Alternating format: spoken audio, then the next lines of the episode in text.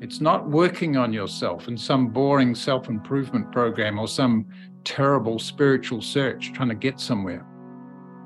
Creating the persona of the person trying to be spiritual or the person trying to realize it's all, this is all insanity, because you are the cosmos.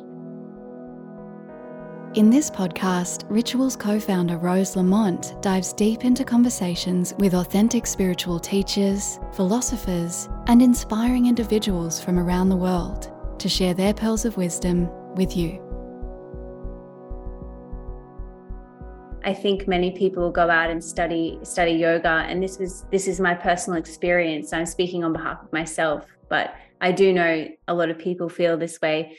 They learn the yoga philosophy and then they're unable to reconcile that with the physical practice. They seem almost at odds with one another, or it's kind of like, how does that fit into the practice? Because again, there is this, this pushing and this try, this level of trying to attain one thing after the other. But, and also it's very difficult to, to understand how that union takes place within the body, aside from in a superficial intellectual way, you know, to actually feel it, like you're saying, with the actual breath and the unification of the breath.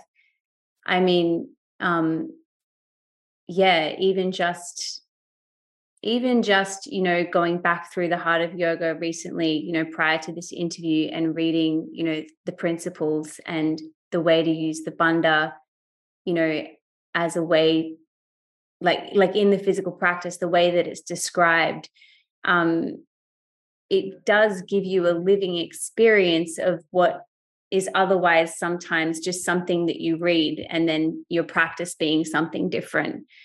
Um, I'm not sure if that came out right. I'm sure you can explain it a little bit better.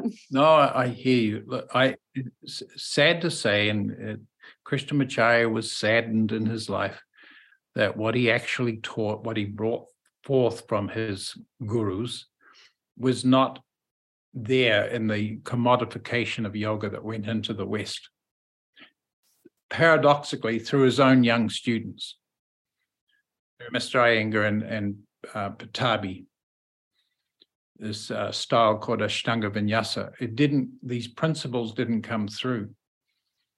And I'd like to mention that many, many people I know now who have had a background in these popular styles, who put the principles of Krishnamacharya into any yoga system, including the derivatives, all the derivatives that actually came from Krishnamacharya. If you put these into Iyengar's practice and into Pattabhi Jois, into Ashtanga Vinyasa, something magical happens.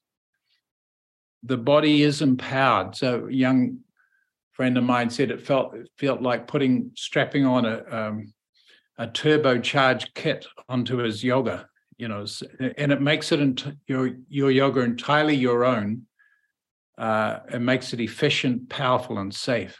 And it is technical, would you say? It is technical. It's not, you know, just breathing in and breathing out and trying to focus here and there. And that it's it's it's a technical. It's technology. It's it's quite specific. Yeah, it it's it look, it's very easy to learn and it's very easy to teach, but it is quite exacting of what it actually is. I said the asana is for the breath, this union. So as my arms come up, I inhale, and this is the receptive gesture in life. As I do a forward bend, it's exhale strength, you see.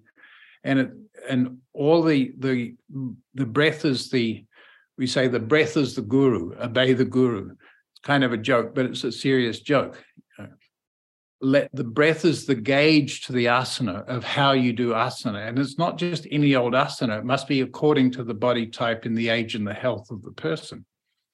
But there's a principle that anybody can do yoga.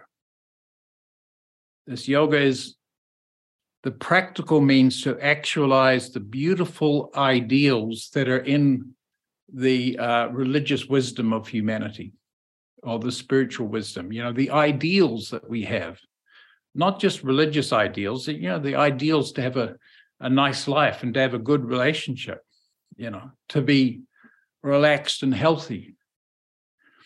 The yoga is the practical means to actualize the ideals that have been put in us, that there must be a yoga, you see, for all all all cultures, all people. This yoga flourished in the period of the tantras and went all around the ancient world as because it was useful to all religious points of view, all language groups. And, you know, he came down to Mysore from Tibet with the same intention. This is useful for everybody. This is useful for Christians. This is useful for Islam. It's useful for Jewish commitment, useful for atheists, useful for Buddhists. Not the struggling with the ideals of a future attainment that is only creating the persona of the person trying to get realized. You know, all this effort of seeking, all this meditation, you're just creating the person who is the seeker. You know, it makes matters worse. So all of that idealism of spirituality and religion needs to be flushed out of our system. And then we are just as we are. And then there's the yoga of intimacy with life as it actually is. Or if it's not, if it's not flushed out of our system, it flushes it out to, to start doing a yoga practice.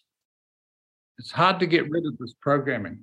Well, yeah, the programming is self-improvement, right? And I guess it's like, I think what we discussed briefly on the phone the other day, that sometimes, you know, for me and, and for a lot of people, there tends to be that tension because of the programming. It's like, there's nothing to improve, but I still do need to do these techniques to experience, you know, this reality that I'm trying to attain. So there is the dynamic of duality within the framework of non-duality, that, you know, there is a binding that needs to take place or a unification that needs to take place.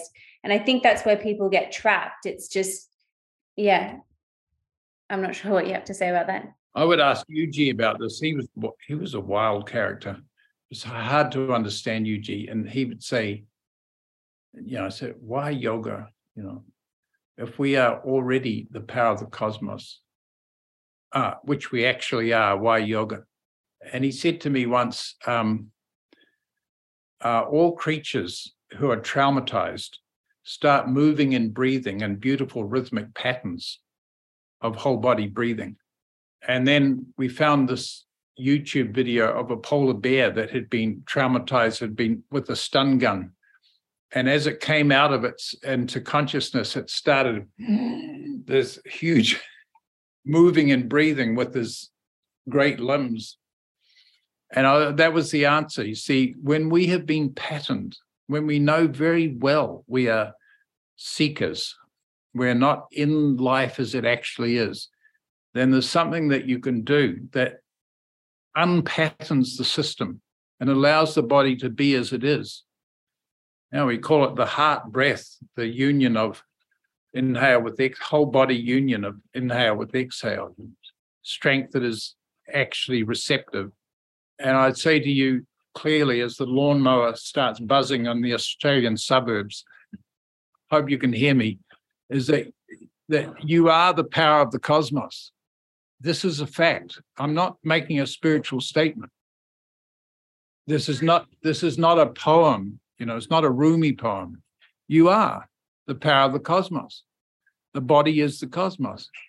And the body is a pure intelligence, what it is, how it's functioning. Life is a pure intelligence. And your body is, is in an intrinsic harmony with the total cosmos, its context. You see, this is a fact. It's the fact for every person. It's a fact. And it's kind of an obvious fact. So, yeah, we've been traumatized and patterned and so forth. And so there's this beautiful thing that you can do actually, naturally, daily, but non-obsessively.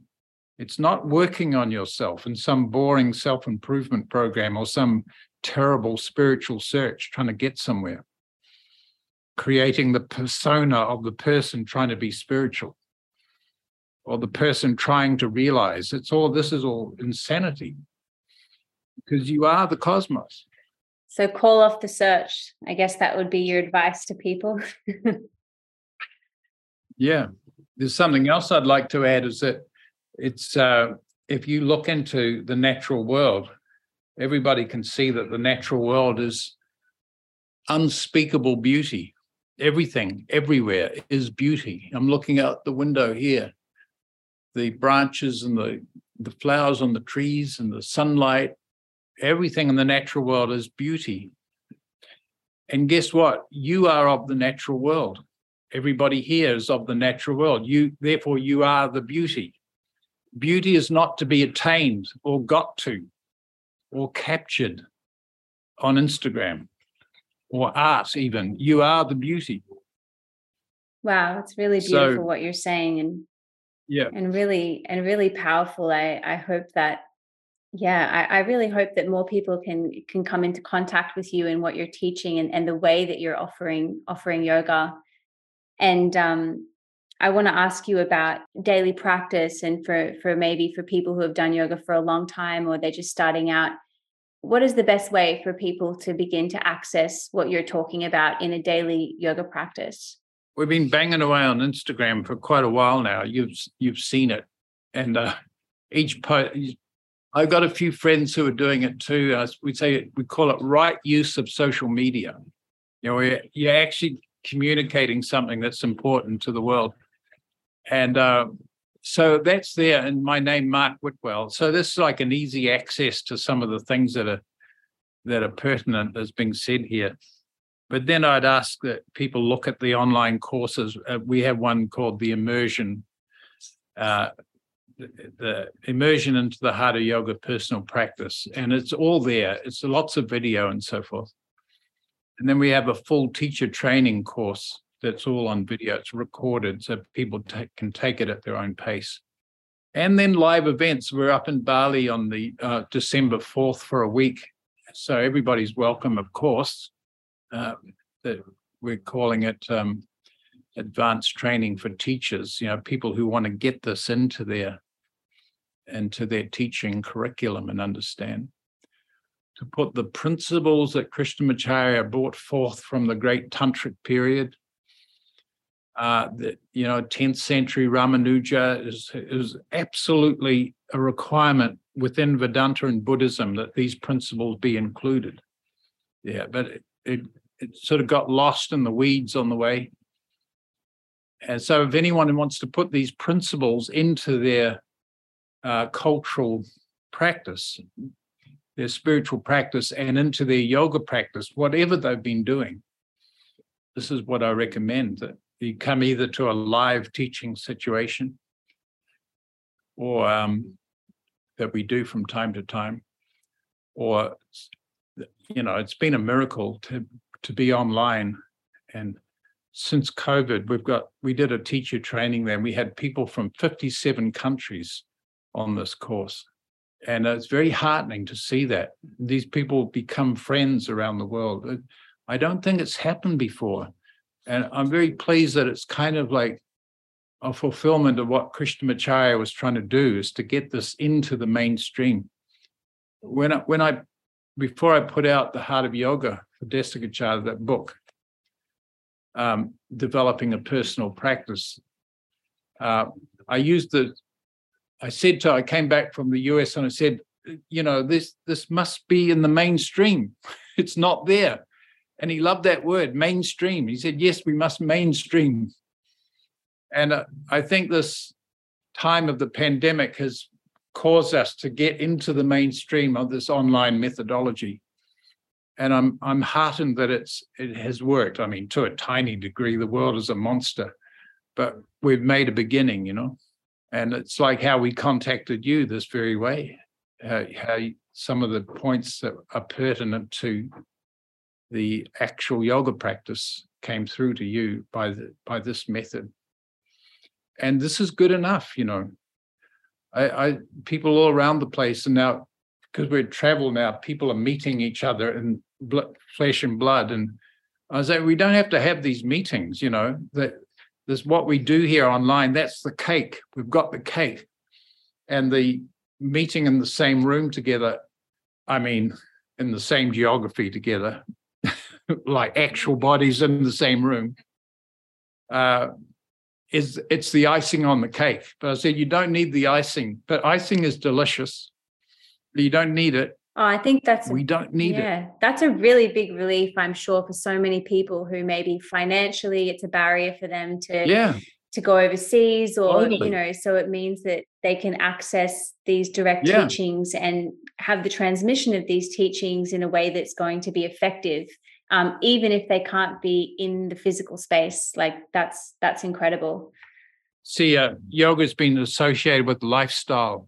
It's, uh, it's been the activity of, you know, white leisure class money, you know, the happy downtown life, which is sort of gone now, you know, it's not there. And there are many, many people who cannot participate in yoga like that or go to paradise places and hang out with celebrities. You know, it's not, it's not like that. It's never supposed to be like that. And he, he, Krishnamacharya sternly say, yoga is not commercial activity. Yoga is caring for each other at a local level. You know, and anybody who, anybody who wants to can do a right yoga. So I'm saying that people can access this online. We've tried very hard to make sure all these principles are there, especially the, the technology of the actual doing the yoga practice, the physical practice. And as I said, it's easily learnt, but quite exacting in what it is. And would you say it's it's it's exacting and it's safe because it's it's very gentle um, on the body? Would you say, like the practices themselves, it's not um, any crazy pranayamas or extreme like bodily postures? Would you say that, you know, the techniques themselves are um, accessible for most?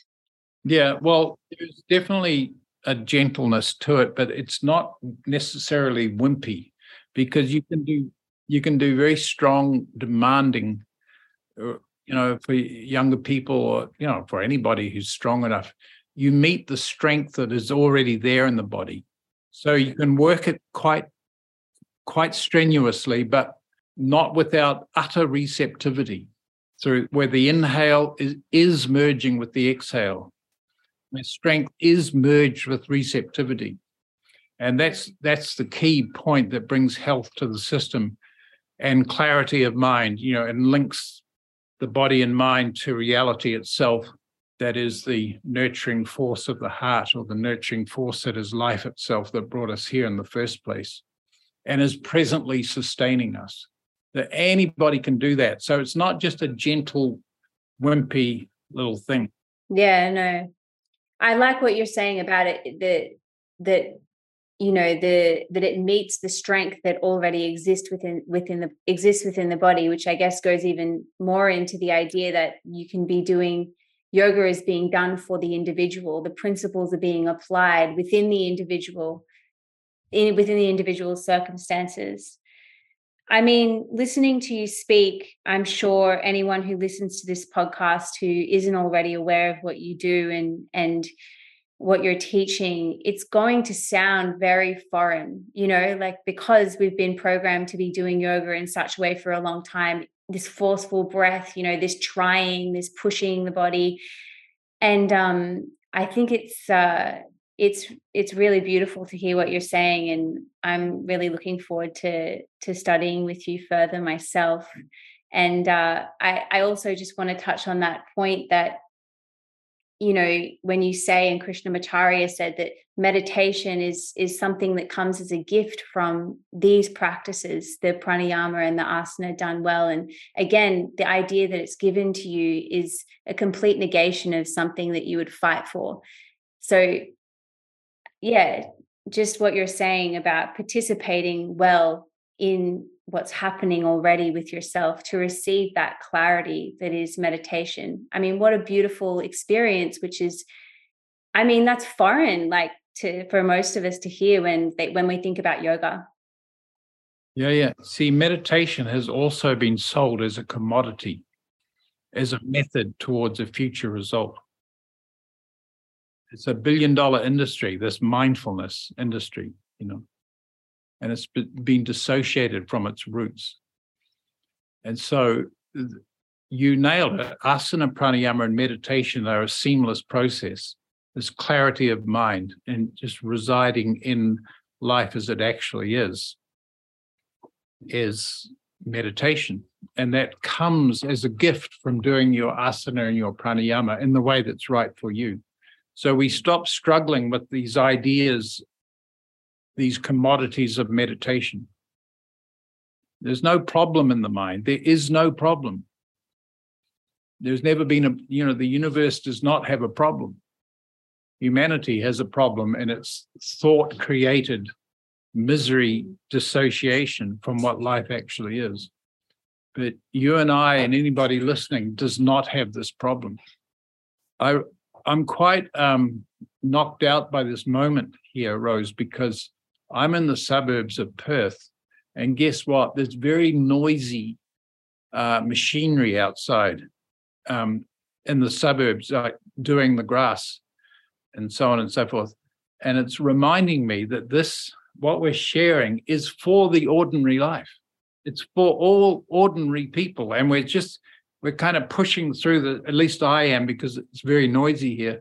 Uh, hopefully the microphone's blocking it out, but uh, I'm pushing through the obstructions of the patterning of the usual life that turns us all into seekers, either spiritual seekers or just seekers in, in money and alcohol and whatever that we are bound to. And yoga is the, the daily practice of these principles cuts through all of that, cuts through the obstructions that seem to be there. They're not really there. There is no separate self. There is no seeker. That is thought created, being created by the knowledge authorities, you know.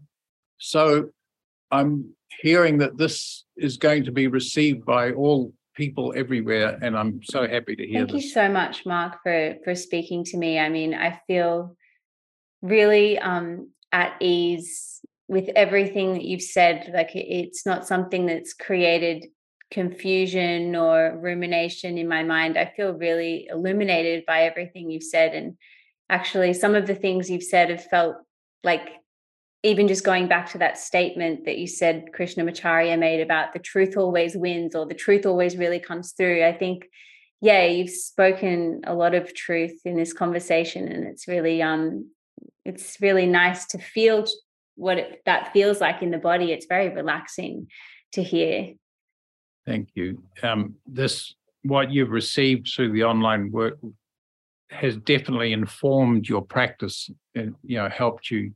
help you with the yoga that you already know and love. You know, this, uh, this this is not like a style of yoga here. These are ancient principles that Krishnamacharya brought through that belong in all yoga. You know, that's beautiful. Yeah, that's that's what it is. Well, I'm just reminded to say, so we these podcasts are very useful. I think there's been a very good communication uh, transmission mechanism, and I've got one called the Heart of Yoga podcast. And we've interviewed lots of people from all around the world, all different kinds of people, all ages, all countries, and different types of people who are practicing yoga. And to listen to these is quite uh, helpful, I think. People can understand from their own position, you know, what their yoga will look like. Mm, yeah, I've listened to quite a few of your podcasts from the Heart of Yoga, and they're they're really... They're really great to listen to, and yeah, really good, eh? Yeah, they are. Yeah. And um, I think you never got around to telling that story. And just for the sake of completion, because I did did say it at the beginning, and just for anyone listening, I thought it was really interesting, the story that you sh- that you shared that I asked you about with Ram Dass, and you know him him being he was a student of yours, right, at the end of his life, and he shared a story with you. Would you mind, you know, finishing our conversation with that story? Yeah, but I just, I, the shamanic dog barking. This is important. Listen, everybody, listen up. I was definitely a student of Ram Dass. When his book came out, I was like eighteen, sitting on the porch of my uh, house in Northland, New Zealand, reading his book and going, my God, you know, it's information that I didn't have. And I'm very grateful to those early Western pioneers, you know, who brought this material in. Uh, certain, certainly that particular book uh, woke me up to some human potentials that I didn't know about in my education in the suburbs of New Zealand. So um, I am his student. Uh, later on, uh, late in his life, after he'd had a stroke, I was invited on a number of occasions to come and teach the yoga at his gatherings. So I got to know him very well. We became close friends. And one, and I taught him yoga too. And I he, he'd had a stroke. So it was careful, you know, some assisted movement and moving and breathing in the way that he could do that was right for him. And uh, on a private meeting that I had with him, some two or three years had gone by, and I sat with him, and he was just had tears rolling down his face. And I said, "What is it? Why, you know, why, why are you sobbing, dear, dear man?" And he said, uh, "Look," he said, "I was responsible for the spiritual education in the West. It's a job that I had taken on, and uh, and I never knew what yoga was." He said, "Thanks to you, I now know what it is. And I know how important it is to the spiritual life that we hold here." And I said, "Oh, thank you so much." You know, and, and he said, "I regret very much that I didn't include it in the, what I was teaching in my uh, work as a, really as a, like a spiritual teacher, as a mm. spiritual missionary." And um, I said, "Look, it's fine, I'll take it from here." We said, by that time we were laughing a little bit. And then I said, "How did that happen that you didn't get get it in you? You didn't mm. understand how vital uh, asana and pranayama is to the life of spiritual realization?" And it's kind of interesting because his his guru, Neem Karoli Baba, he was a Vaishnava. You see, the reality realizes in the Vaishnavism and Vedanta, and Krishnamacharya is the same. Krishnamacharya, they're devotees of Vishnu, you know, of of of God. And um, so there's this crossover there. And I said, "Why? How come you never got that link of asana and pranayama and spiritual practice?" He said to me, "All my teachers of asana were show-offs, and I would try to do what they did, and I couldn't do it, so I lost interest. It didn't seem to be relevant to me." That's what he said. He said, "I regret it so much." And that's still the situation that we're in today, is this relevance of right asana and pranayama to one's spiritual life, whether it's a Christian life or a Muslim life, whatever kind of life, or just the sort of modern time, new age spirituality. You know, this, this matter is not there yet. So I do thank you for helping to get it there. Oh, thank you. Thank you for sharing. And the suburbs, as the lawnmower out here gets louder and louder, we're cutting through the noise. Well, yeah, thank you so much for sharing that story. I think um, I think it's really it's it's relieving for people to think and hear that, you know, if someone who dedicated their life to to pursuing these teachings and who came from an academic background like Ram Dass did, you know, and, um, you know, there is that view from many people, um, and including myself, they see yoga as kind of like a dumb pursuit when they're looking at it in the in the context of modern life. It looks silly, um, and people are turned off because of that show-off kind of pretentious vibe that it has. So Um, I think it's interesting to see that even Ram Dass, someone who was immersed in that, missed it, you know, and, and it wasn't until the end of his life he was able to, to experience it, thankfully, with you. Um, so it just goes to show, you know, I mean, how critical it is that, you know, people are actually, yeah, you know, learning with people like you and, and trying to and trying to get it and trying to eventually, you know, turn around the public perception of what yoga is. Um, so, yeah, I, I think it's a really powerful story that you shared. And, and yeah, thank you for sharing it. It's a personal story. And, yeah, I appreciate you um, telling it.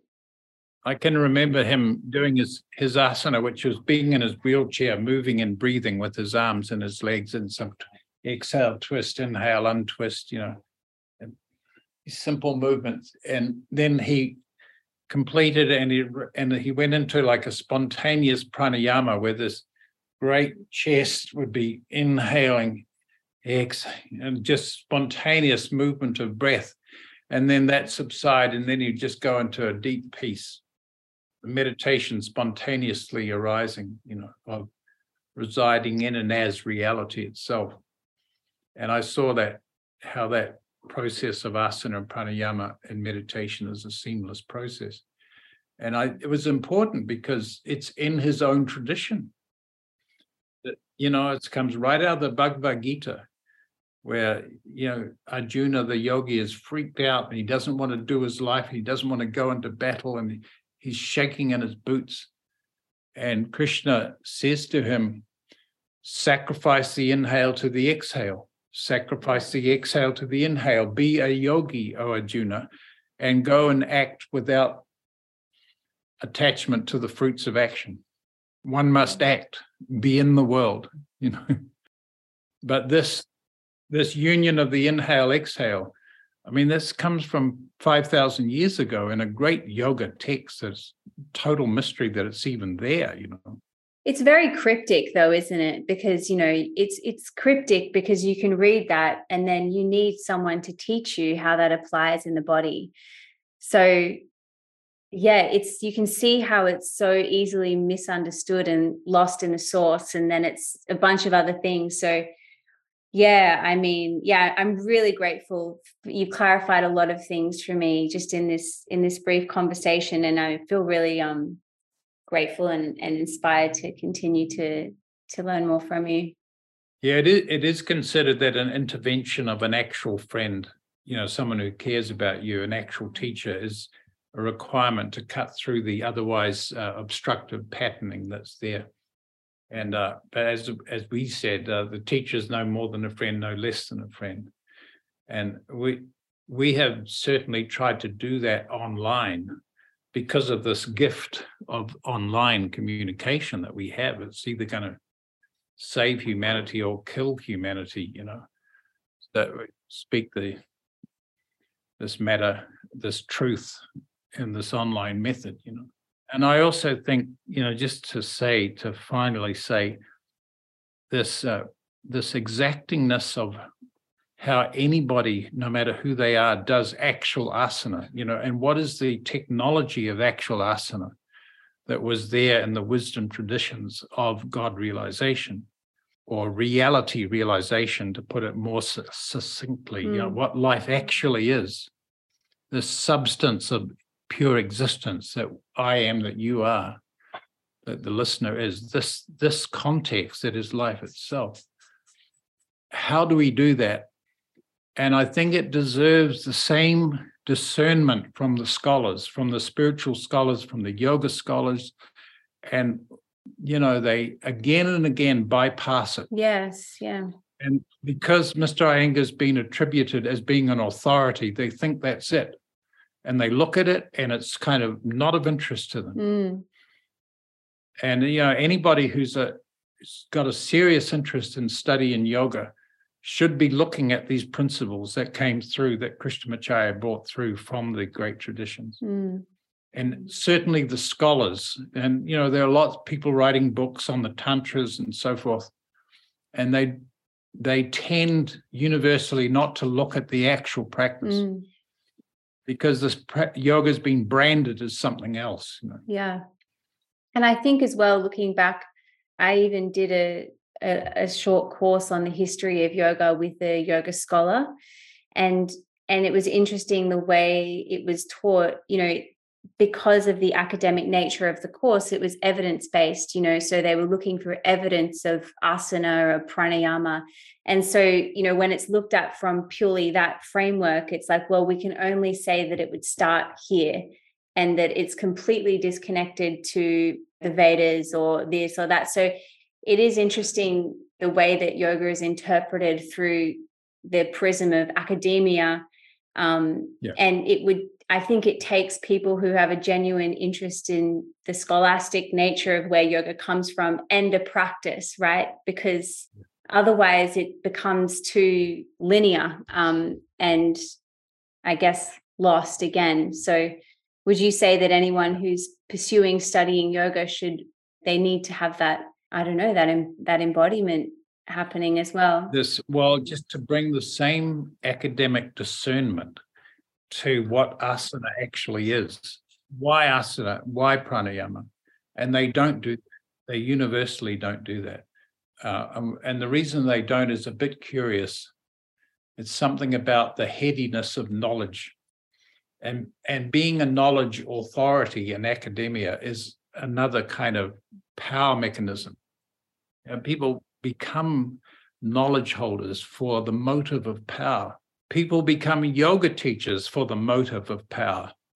You know, I know, you don't. Come to me, you know, I have it. It's a power mechanism, you see, Re- just like religion is a power mechanism. And that that is the, uh, you know, the cultural fault of civilization, frankly. And do you think it's also because, you know, there has been this emphasis of mind over body, you know, that mind over matter, that the head dominates and the body is somehow just this kind of material that is subordinate to a, a dominating mind, which again is a masculine kind of... It's patriarchy, the head of state. Yeah, it's patriarchal, yeah. The head of state, the boss that must be obeyed, the will of mind that must be obeyed, the, the, the body's nothing. It's just like a walking piece of flesh that holds a knotted mind. Exactly. Where, the, you know, yoga links the mind to the heart. And the, like literally in yoga, it is understood that the mind is arising literally from the hridaya, from the heart. And from the, the whole body nervous system as a function, as a deeply refined, extraordinary function of the whole body nervous system. That's the, that is mind. And the, yeah, the mind is The mind is for communicating what life actually is. It's for communicating the heart. We need mind. It's a wonderful evolution in humanity, but it's it's being used in a completely uh, deranged way, as a presuming uh, the, the the necessity for seeking, religious seeking, yoga seeking, is presumes that need, and it presumes separation. And the more you seek, the more you are presuming the separation, as if you're sort of an um, individualized capsule of energy separate from the cosmos, when there's no such thing. So, yeah, that yoga does deal with this imagined problem of mind. And there is no problem. The universe doesn't have a problem. The body does not have a problem. So anyway, the, the scholars do not look at the technology of asana as certainly as Krishnamacharya brought it through. The, the, the yoga scholars, the, you know, the scholars of, of the tantras and so forth, they tend to have a, a fairly casual look into Iyengar yoga or this or that, and, and don't practice that either. And Their, their headiness is a, and one more power mechanism and dissociation, exploiting the gullibility of the people. You know, all this aside, what, what everybody needs is intimacy with their own life, with their own body and the context of the body, the substance of reality itself. This is what we need. And from there, the mind arises and functions to serve that. Do you think it's that misidentification or that that lack of intimacy that causes these? I know some people might listen to this and it might sound amazing, but they might be like, well, I've got anxiety and I feel like shit, I, I can't even breathe properly. So it's it all sounds beautiful, but for them, they're thinking, well, I do have problems, you know, I have real problems happening. I'm with you. Yeah. So the starting point is always, and the finishing point is to do a little yoga that's right for you, that you can do for your body type, age and health. Move and breathe as the whole body.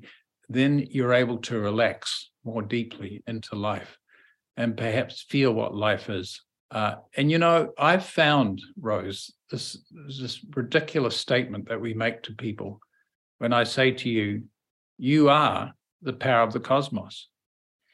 The body is the cosmos. The body is life on earth. Do you get that? And they say, and sometimes they say, yeah, I get it intellectually. I just have to feel it. And I say, no. Is the body the cosmos? Yes or no? It's a yes or no answer.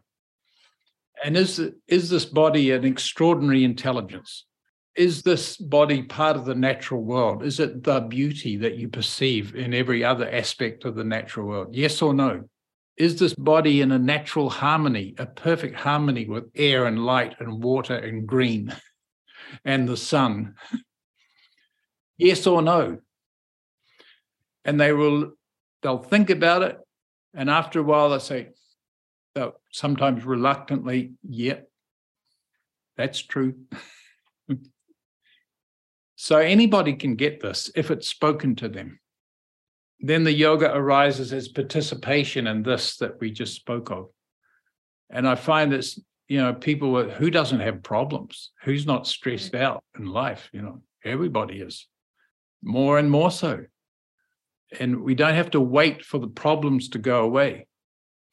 You know, no matter what the circumstances, we intervene with a, a very easy, light, short, non-obsessive daily yoga practice in your own home. Not, not often the downtown gym doing flip-flops and clever gymnastics, not that. Beautiful. And I would really recommend for anyone listening, I think, you know, your Yoga Promise app, where you just go through the techniques, the simple breathing, just arms lifting up on the inhale, exhale, simple unifying the breath and the body together. Like, I've been doing yoga for like a while, daily practice and even home practice for a while. And just to go over what might be perceived as these beginner things, you know, these really simple things with that level of accuracy and exact kind of technique that you're offering, it was very profound for me just to to do them on the app. Like, in all seriousness, I was just like, wow, really feeling like. And then, you know, when I went and taught my classes, like after that, I just got people doing that at the beginning and just seeing how much the basic things are overlooked sometimes. It's like, wow, like these simple things.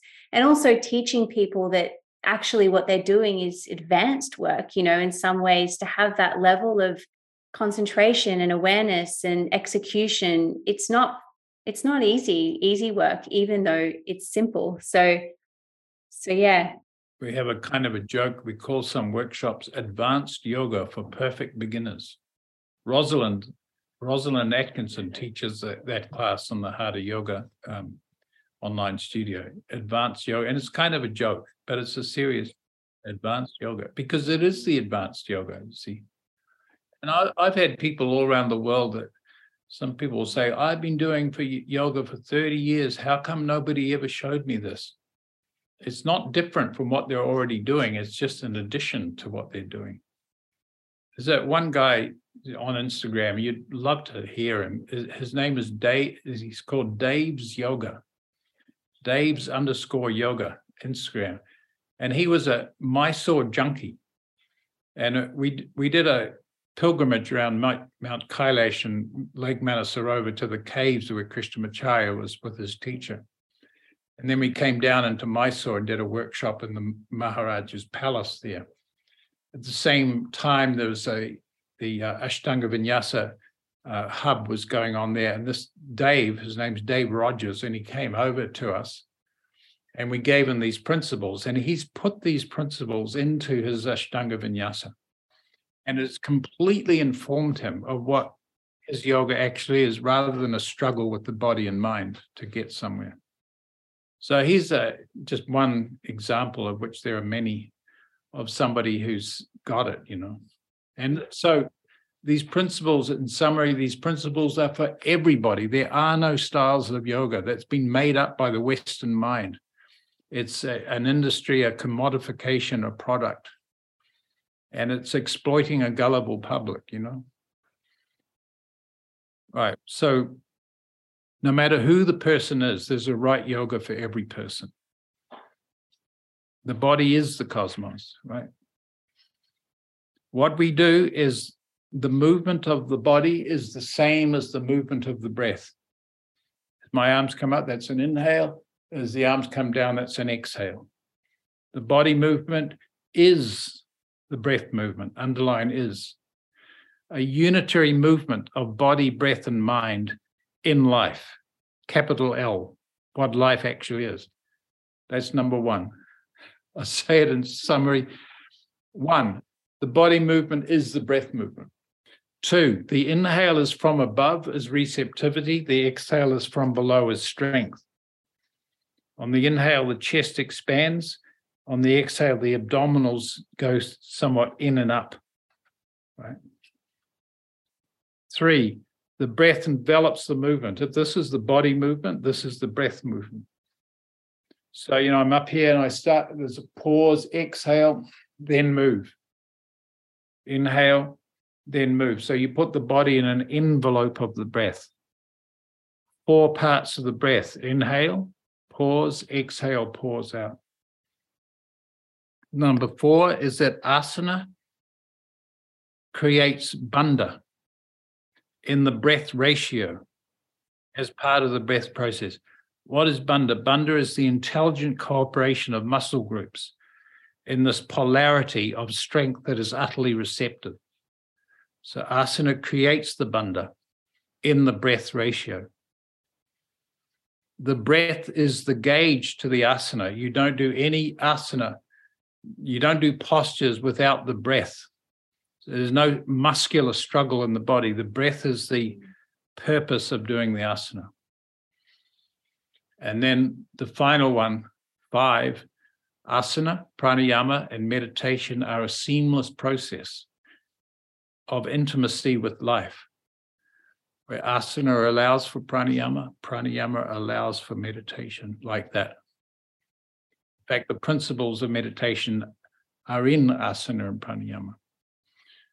And you cannot meditate. Meditation comes as a gift, or as it's called a siddhi, as a result of your sadhana. The sadhana is the asana and pranayama. Sadhana means that which can be done. You can do asana and pranayama, but you cannot meditate. The mind's struggling with the mind, with this faulty idea of residing as awareness relative to all conditions. Yoga is the embrace of conditions, not the, the dissociation by trying to find this peaceful place of awareness. It's kind of a modern idea. That's, you know, Krishnamacharya would say that meditation should never have been taught, dissociated from its origins and its cause, which is us, which is yoga. We're not denying meditation. There is such a thing, but it happens. You cannot make it happen. Yeah, it's it's really profound what you've been saying here, Mark. Thank you so, so much. I really appreciate you and everything you've said, and I appreciate you going over the principles um, like that for, for everyone listening and for me. Um, so people can find you on the Heart of Yoga. Is that right? That's your website? heart of yoga dot com. Yep. Awesome. Well, yeah, I would highly recommend, you know, just, yeah, coming in and seeing you in person or studying with you online. It's, yeah, it's really transformative work that you're doing. So thank you so much. I really, really am honored and appreciate your time, um, and appreciate the knowledge that you're offering. And to me, it's quite profound to think that this is just a droplet of what you're, what you're offering in this small conversation, and it's it's life-changing stuff. So thank you so much, Mark. I'm really grateful. Well, if anyone wants to come up to Bali, a short flight up from Australia, they're so welcome. Uh, December fourth to the eleventh. I just want to add, Rose, that Desikachar would always say, whoever is a sincere student of my father and does their best to pass it on is in the Guru Parampara of my father. So you're you're in the this nurturing of the reality realization wisdom cultures of the tenth century onwards. So that includes you. You know, that you've gathered these principles. You've become sincerely interested in, you know, what did Krishnamacharya teach? And now you doing your best to pass it on. So you're in that, in that uh, not to be mistaken as being some sort of religious lineage, you know, like I'm at the feet of know-it-all and under Swamiji, you know, not that. Uh, it's a wide open field. If anybody can come in, you know, this this is the mother's milk of yoga culture that was flourished for a thousand years. It's that. It doesn't belong to anybody. It's not a method or a style, you know. Yeah, it's kind of like swimming in the river. Yeah, and you're in that river, I have to say.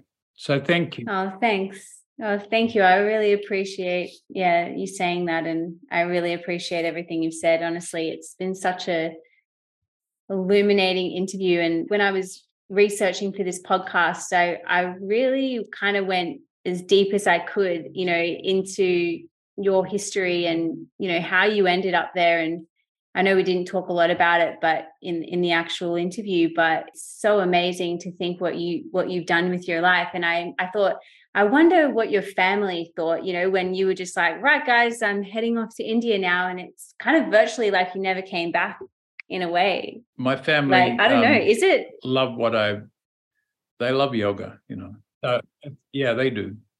And they love me and I love them. So if there's any sort of like sadness because I was away so much, they've sort of, well, you know, they've got over that. And I've got over it too, you know, like totally. What about your parents? Were they, with you taught them as well? It's kind of in them, you know. Oh, that's it. My God, we could go on and on. My mother, they they had not put two philosophical thoughts together. But my mother, before she died, I sat with her for a month, and she started to perceive what I was, what my life was on about, you know. And I don't know how she perceived it, but there was something sort of mystical going on. And she started saying extraordinary things to me, like uh, things like, uh, Mark, don't let anything hold you back. Don't let anything stop you. Don't let anyone or anything stop you. Because she was a feminist. You see, a New Zealand woman who was brought up in misogynist culture, who struggled with getting the women's vote and, you know, the early pioneers of feminism. My mother was there, and she was very frustrated at the lack of polarity of men and women, and, you know, her being controlled by authoritarian. You know, she was even prevented from being a school teacher because she became a mother. It was crazy nonsense that went on back then that has, much of it has been corrected. But she could see that this yoga was about the union, the collaboration of men and women as equals and opposites, where one empowers the other in same-sex or opposite-sex intimacy or any gender identification. She saw that, and she, so from some sort of mystical place, she empowered this work. She would say this to you too: don't let anything stop you, because nothing can stop you, actually. This power of this universe cannot be stopped. Like Bob Bob Marley, you know, no, no atomic bomb can stop the time. You know, there's nothing that can stop this universe. Yeah, it's really, um, it's so interesting, because it, it makes me really feel life in some ways when we talk about it like this, it's so impersonal. It's very impersonal in the way that we're speaking about, you know, if we're expressions of reality, it's like, who are you to say you should be stopped?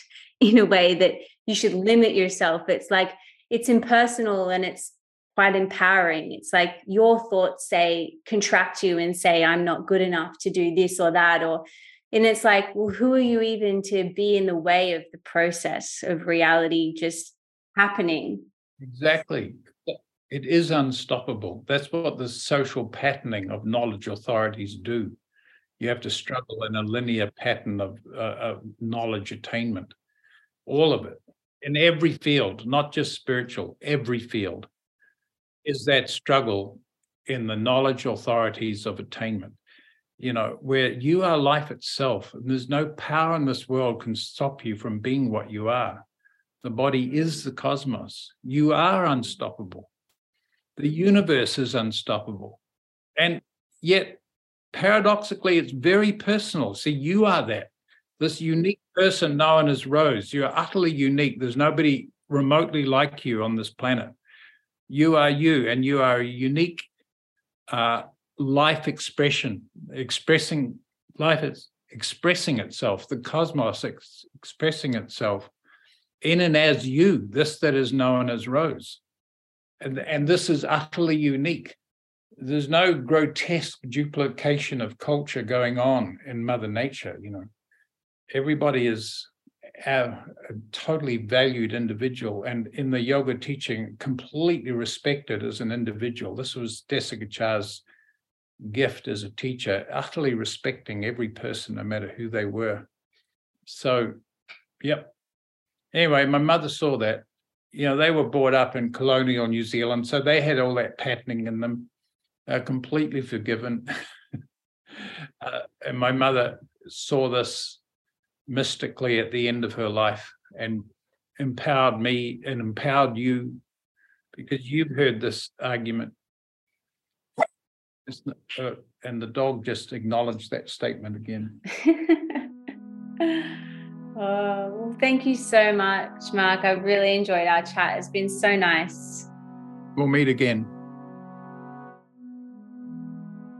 You have been listening to Wisdom Now. You can subscribe to find out about new episodes. We'll see you next time.